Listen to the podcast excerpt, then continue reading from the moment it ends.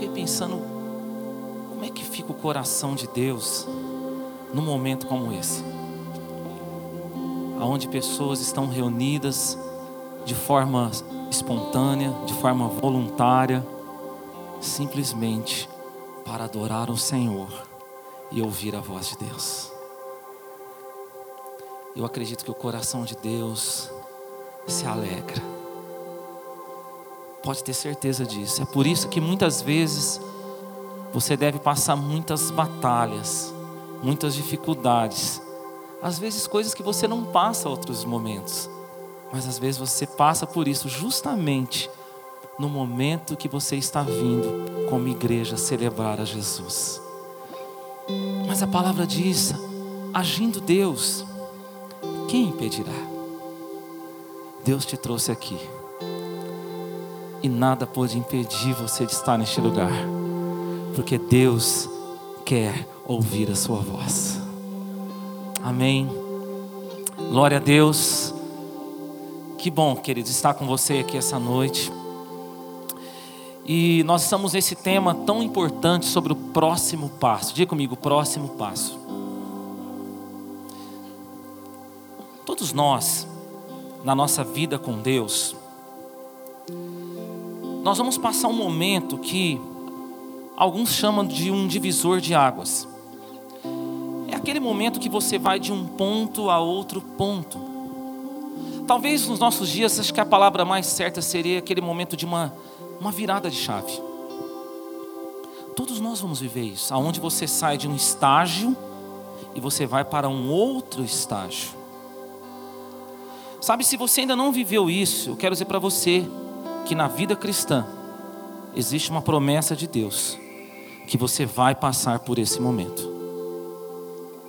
E pode ser que seja hoje.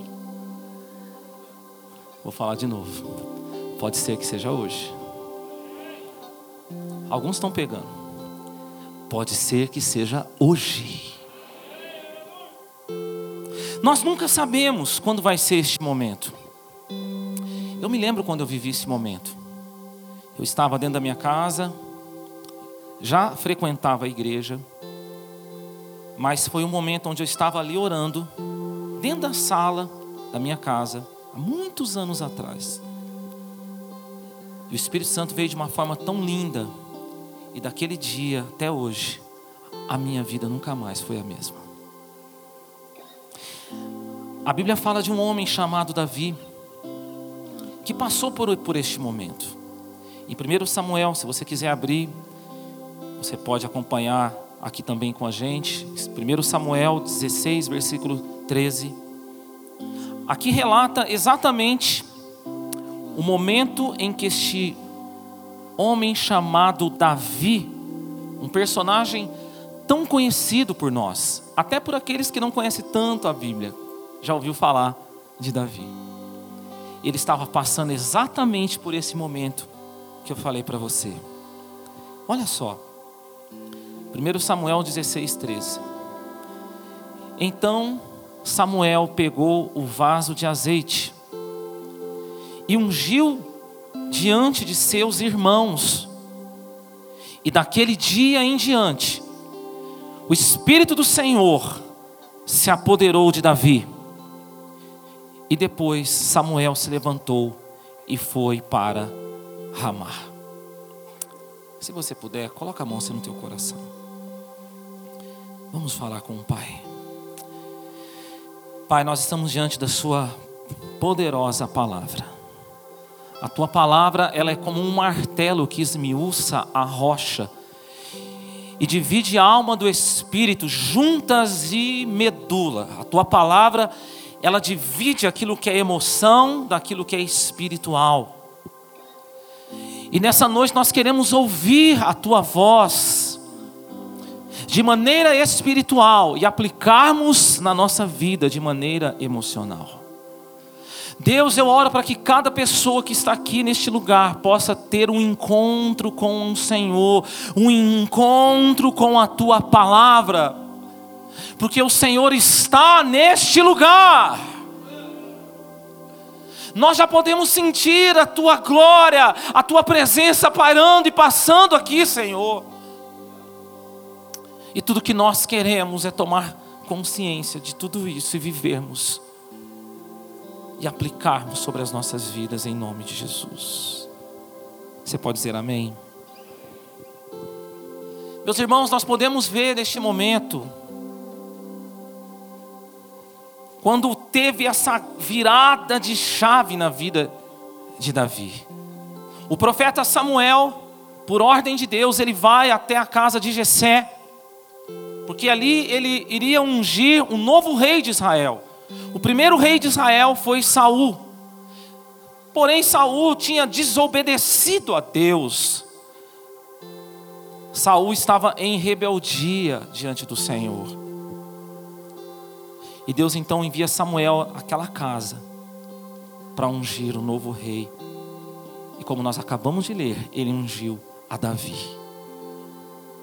Ele ungiu a Davi. Sabe, depois daquele momento, as condições de Davi, aqui na terra, elas não mudaram. Partir do momento que ele foi ungido novo rei de Israel, ainda que não tinha tomado posse disso aqui na terra, mas daquele momento em diante, as suas condições aqui na terra, elas ficaram as mesmas. Ele continuou um pastor de ovelhas. Já parou para pensar nisso? Sabe, muitas vezes você vem a um lugar como esse, a uma atmosfera, porque você pode sentir uma atmosfera aqui neste lugar, da presença de Deus? Você consegue sentir que existe algo além daquilo que é normal? E muitas vezes você vem num lugar como esse, você sente a presença, você recebe algo de Deus, alguém ora por você, você percebe que tem uma palavra sendo liberada sobre a tua vida. E aí logo você imagina o seguinte: bom, amanhã é segunda-feira, então vai ser tudo diferente. As condições elas, elas vão mudar. E de repente você começa a sua segunda-feira e você encontra os mesmos desafios. E parece que nada mudou. As condições não mudaram. Davi foi ungido por Samuel, as condições dele elas não mudaram. Ele continuou pastor de ovelhas aqui na terra. Mas no céu, a sua posição mudou. Ele já era o futuro rei de Israel. As condições na terra não mudaram, mas a posição no céu mudou. E a prova disso é que um certo dia Jessé chega para Davi. E ele fala para Davi o seguinte: Davi, eu quero que você vá levar alimentos para os seus irmãos. Os seus irmãos estão na batalha, eles estão na guerra. O que estava acontecendo? O povo de Israel, o povo de Deus, estava pelejando contra os seus inimigos, os filisteus. E Davi, ele pega o alimento e vai até aquele lugar.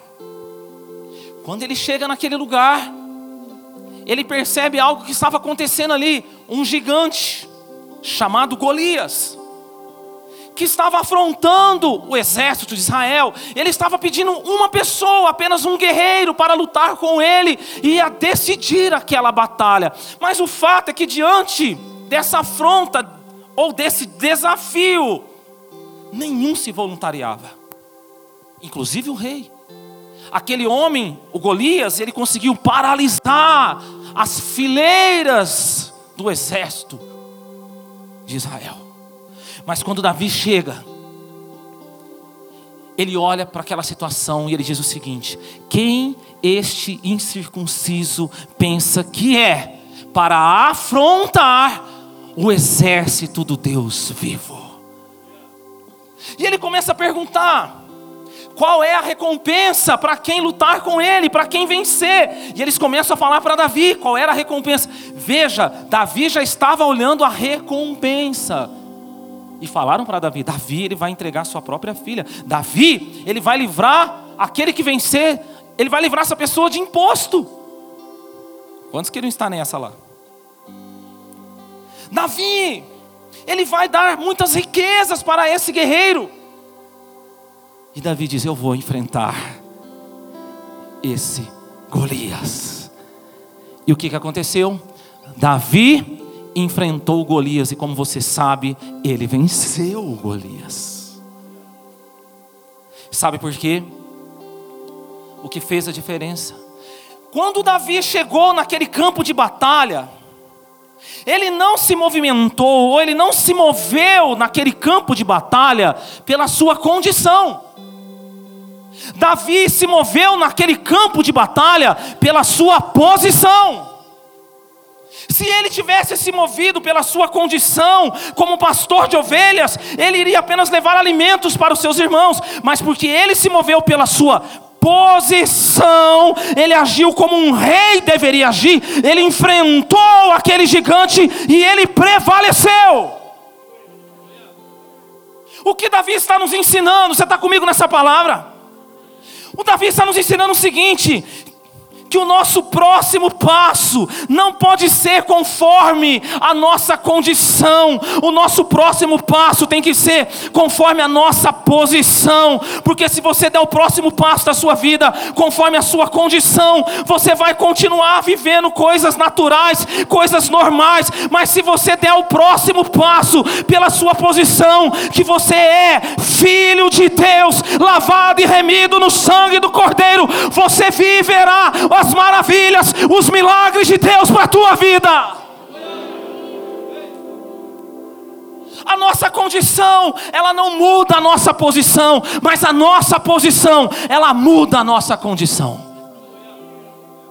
Eu não sei qual é a condição que você está aqui hoje, se é doente, endividado, passando por lutas, escassez. Eu não sei qual é a sua condição, mas isso não mudou a sua posição. Você continua sendo filho de Deus, chamado por Deus, escolhido por Deus. E se você se posicionar dessa forma, pode ter certeza, dentro de dias, de tempos, a sua condição vai mudar.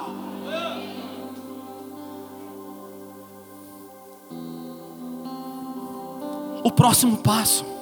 Você pode falar isso, o próximo passo. Não pode ser pela condição, igreja. Deixa eu te falar uma coisa. Em cada área da sua vida, sonhos. Quantos aqui tem sonhos? Não, vou te dar mais uma oportunidade. Quantos aqui tem sonho? Ei, eu tenho sonhos.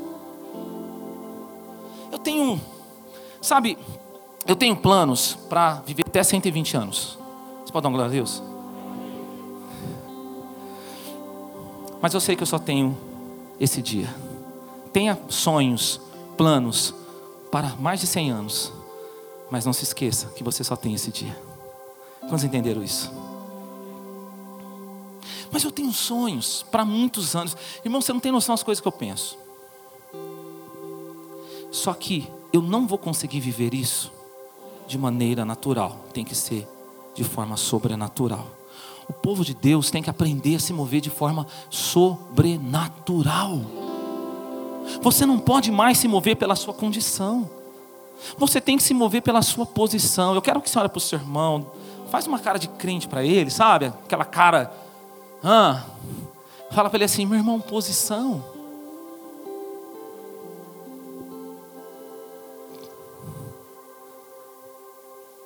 Quando aquele Golias se deparou com uma pessoa posicionada, a história mudou. Posição. E sabe o que aconteceu? Para que Davi pudesse enfrentar aquele Golias, ele precisou lutar. Olha isso.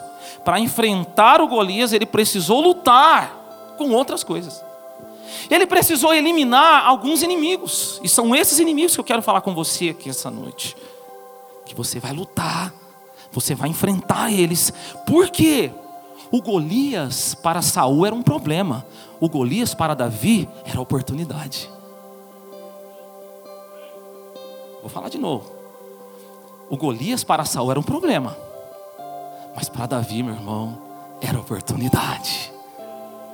O gigante que se levantou na sua vida não é problema, meu irmão, é oportunidade que Deus está ativando para você dar o próximo passo e viver o que você nunca viveu até hoje.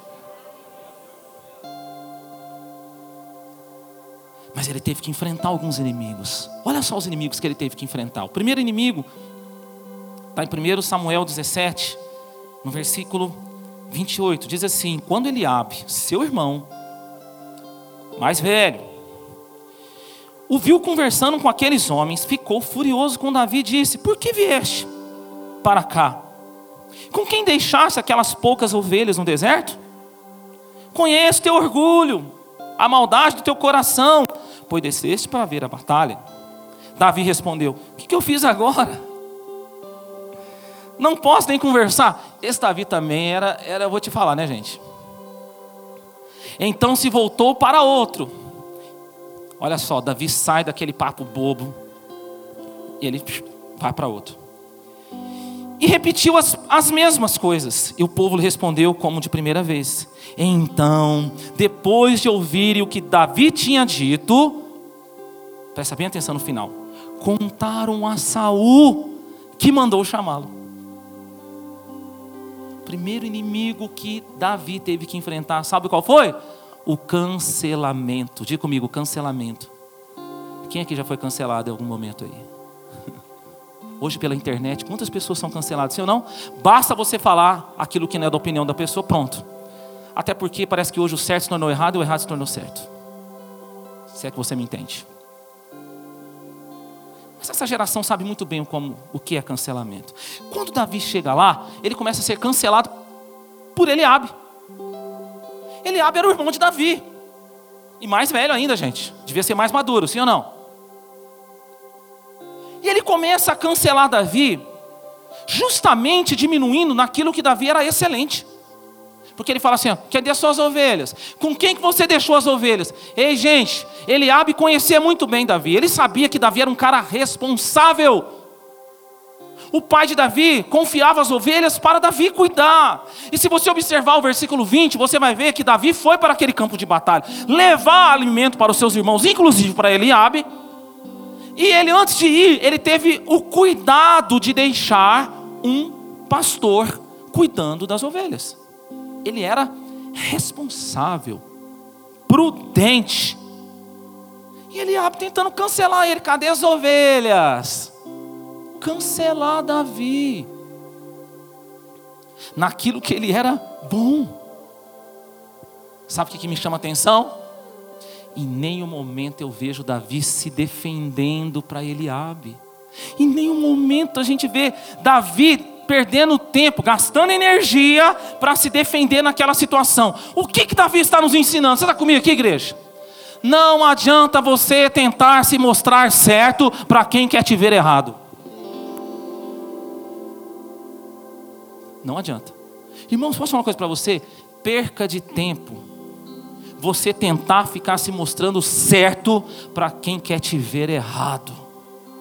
O problema não é o que você faz, o problema é quem você é.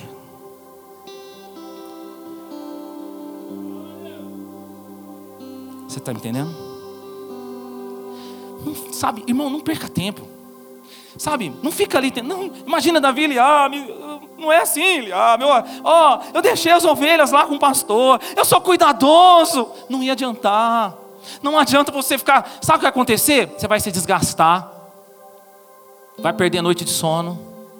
Para com isso. Sai desse mundo. Foco. Foco. Diga comigo, foco. Vamos lá, bem forte. Foco. Sabe por quê? Porque quando você não se defende, Deus defende você. Deus defende você, igreja. Davi não se defendeu, quem que defendeu ele? Deus, Deus fez que as palavras de Davi chegassem aos ouvidos de Saul, aquele que poderia colocar Davi no lugar certo, de frente do Golias, enfrentar o Golias e ter a recompensa. Presta atenção no que eu estou falando para você. Quando você não se defende, Deus vai defender você. Não vai defender você diante de pessoas que querem te ver errado. Vai defender você diante de pessoas que vai verdadeiramente colocar você, promover você, exaltar você, colocar você nos, nos lugares certos e você viverá os propósitos eternos que Deus tem para a tua vida. Pode falar uma coisa? Talvez você chegou aqui hoje, não eu preciso falar, me defender. Para. O Senhor é a, tua, a sua defesa, o Senhor é a tua justiça Presta atenção, o que tem que ser chegado nas mãos certas, Deus já está levando. Ei, Deus está falando aqui, segura aí, irmão. Aquilo que você sabe que precisa chegar, Deus está levando na mão certa, na boca certa, vai acontecer um milagre. Então o primeiro inimigo é esse, o segundo inimigo que Davi teve que enfrentar. Olha só, versículo 37. E Davi disse mais: O Senhor me livrou das garras do leão, das garras do urso, me livrará da tua mão, filisteu. Desse filisteu. Então Saul disse a Davi: Vai, o Senhor seja contigo. Saul colocou a própria armadura em Davi, pôs-lhe sobre a cabeça um capacete de bronze e vestiu com a couraça. Davi pôs a espada sobre a armadura, tentou andar, mas não estava acostumado. Então disse a Saul: Não consigo andar com isso, pois não estou acostumado. E Davi o tirou. Então pegou o seu cajado, escolheu cinco pedras lisas de um riacho e as colocou na bolsa no alforje de pastor que carregava, aproximando-se do filisteu com a funda na mão. Dá um glória a Deus aí, irmão. O segundo inimigo, você vai vencer ou não vai, irmão? Sabe qual é o segundo inimigo? A insegurança. Saul estava totalmente inseguro com Davi. Davi chega para ele e fala assim: Olha, eu já enfrentei um leão, eu já enfrentei um urso. Davi, Saul olha para ele e fala assim: Davi, o Senhor é contigo, vai. Mas ó, coloca minha armadura. Olha a insegurança, né? Dá a impressão que Saul tá cheio de fé ali com Davi. o Senhor é contigo. Ô Davi, põe minha armadura. Gente, uma coisa difícil que tem é lidar com a insegurança, sim ou não? Você lembra quando você tirou carta de carro, de moto? Você lembra disso? Como é que as pessoas andavam do teu lado? Hã? Parece que a pessoa tem freio do outro lado. Ou não é? Lidar com insegurança é uma coisa muito difícil. Eu me lembro, alguns anos atrás, eu fui chamado para pregar lá no Piauí. Ah, Deus me deva, gente.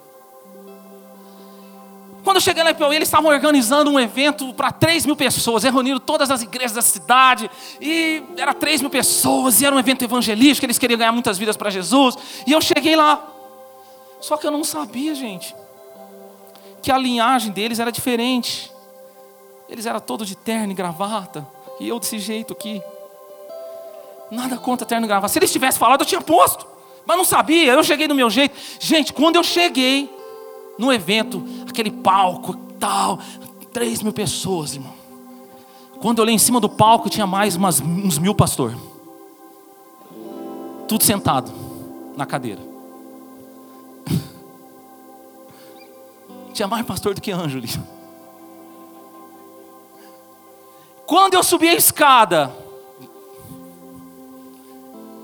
eles olharam para mim assim. E começou as rodinhas. E eu, Jesus. E já tinha começado o culto, irmão. Que eu sentei com a, Eu nem estava com a Bíblia, eu estava com, a, com a Bíblia no celular. Imagine, irmão. Esse aí está com o capeta. A Bíblia, irmão. A Bíblia pode estar no celular, pode estar no papel. É Bíblia. Não importa o que está escrito. Amém, irmãos? Mas eu estava lá, irmão. E estava tudo bem. Eu estou na minha ali. Eu falei, Deus, me honra, Pai. Graças a Deus, naquele dia, o Senhor fez algo maravilhoso. No finalzinho da pregação, foram mais de 50 pessoas que entregaram a vida a Jesus. E aí, quando eu terminei, eles vieram todos se me rodeando. Ô oh, pastor, vamos tirar uma foto. Eu, vamos tirar uma foto. E começou aquele monte de foto tal. Eu já fiquei mais aliviado. Aí chegou um dos pastores deles ali, mais com a boca aberta, né? E falou assim: Aê, pastorzada, tá vendo? Quem prega não é terno e gravata, é gente. Falei, meu Deus, olha o rolo que eu arrumei aqui. Gente, nada contra terno e gravata, tá bom, pessoal? Eu gosto também. Mas o problema é a insegurança. Lidar com a insegurança Talvez você está rodeado de pessoas que estão inseguras com você. Em alguma área que você está atuando, você sente insegurança. E sabe qual é o problema da insegurança? Porque olha só Davi. Foi colocado nele, na verdade, ele deixou colocar a armadura de Saul. Sabe, ele poderia ter evitado, não, Saul, eu não vou colocar essa armadura não. Sim ou não, gente? Ele não falou depois para tirar? Ele poderia falar, não, Saul. Ele deixou. Sabe por quê? Se nós não tomarmos cuidado com a insegurança das pessoas, isso vai dominar o nosso coração e daqui a pouco você vai estar inseguro com aquilo que Deus quer fazer no seu futuro. Talvez você está como Davi. Sua vida não sai do lugar. Não porque Deus não tem algo para você, mas porque você está com uma armadura. Você deixou o inimigo colocar uma armadura em você. Você não acredita no que Deus pode fazer na sua vida. Davi passou por um momento assim. Por um momento ele começou a, a duvidar daquilo que ele já tinha vivido. Mas chega um determinado momento que ele fala: Não, não, tira. Tira essa armadura. Não consigo andar com isso. E ele foi lá e pegou as suas armas e foi enfrentar o filisteu. Naquele momento houve um romper. Você pode dizer essa palavra romper. Ei, eu estou sentindo essa noite que tem pessoas que vão romper aqui. Talvez você duvidou muito tempo do que Deus tem para a tua vida. Mas está na hora de você viver um romper. A princípio, Davi externou fé em Deus diante do seu passado. Ele falou para Saul: Saul, o Senhor me livrou do leão, me livrou do urso. Mas agora, ele externou fé para o seu futuro. Quando ele tira aquela armadura e pega suas armas, ele estava declarando que Deus ia fazer algo no seu futuro. O autor aos Hebreus fala, capítulo 11, versículo 1, que a fé é a certeza das coisas que se esperam. A fé não é só você, o que Deus fez no passado, mas é você crer que, que Deus fará no futuro. Sabe, eu acredito que Deus fez no passado. Eu acredito que Deus livrou Noé, a sua família do dilúvio através daquela arca. Eu acredito que Deus no passado, ele abriu o mar para Moisés passar com um povo. Eu acredito que Deus no passado foi lá na cova dos leões e Daniel estava ali, ele fechou a boca do leão. Eu acredito que Deus no passado, ele estava ali na fornalha com Sadraque, Mesaque Abednego e a fornalha não queimou, o fogo não queimou aqueles homens, mas eu acredito também que no futuro, Deus pode restaurar o seu casamento, Deus pode salvar os seus filhos, Deus pode fazer algo poderoso na sua vida profissional, no seu chamado, no seu ministério. Eu acredito num futuro maravilhoso que Deus tem para você. É muito lindo acreditarmos no que Deus fez no passado. Mas nós temos que acreditar no que Ele falar no nosso futuro, porque Jesus Cristo é o mesmo ontem, é o mesmo hoje, Ele é o mesmo para sempre. Começa a acreditar no que Deus fez no passado com homens e mulheres limitados e que Ele pode fazer com você no seu futuro. Você pode falar para o seu irmão assim: se prepara. Você precisa acreditar. Sabe, hoje, você precisa tirar essa armadura. Está comigo aqui, igreja? Vou falar de novo. Tira essa armadura. Comigo não acontece. A minha história, eu vim de um lugar muito difícil. Não, não, não, eu sou limitado.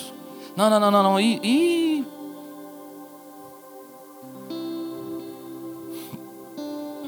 Tira a armadura. Pega as armas que Deus está te dando. Porque as armas que Deus está te dando é na medida para derrotar o gigante que se levantou. O outro inimigo que Davi enfrentou. Versículo 42. Você está aqui, igreja? Você pode dar glória a Deus? Quando olhou e viu Davi, jovem, ruivo, de boa aparência, o filisteu o desprezou. E disse a Davi: Por acaso sou algum cachorro para que venhas contra mim com um pedaço de pau? O filisteu amaldiçoou Davi pelos seus deuses.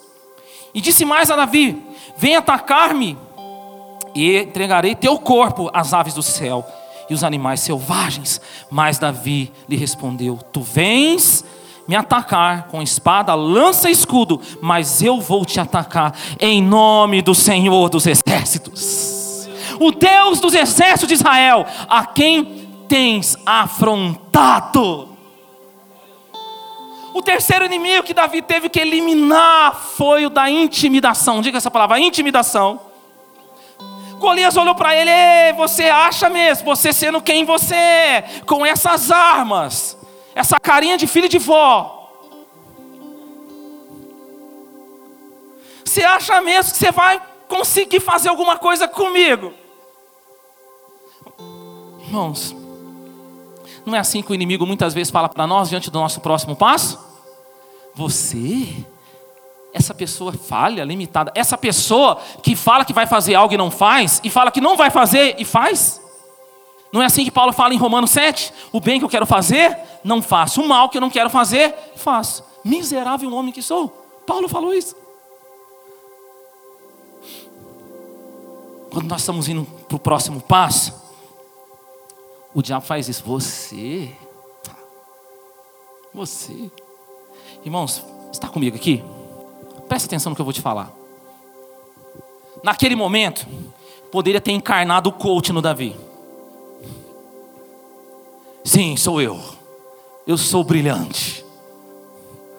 Eu sou poderoso.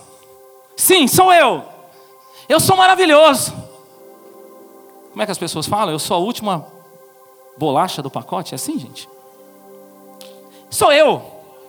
Esse cara sou eu. Nada contra os coaches, tá? Mas cada coisa no seu lugar. Porque o duro é quando a pessoa fala tudo isso, diante desse pensamento, aí ela falha. E para levantar essa pessoa de novo.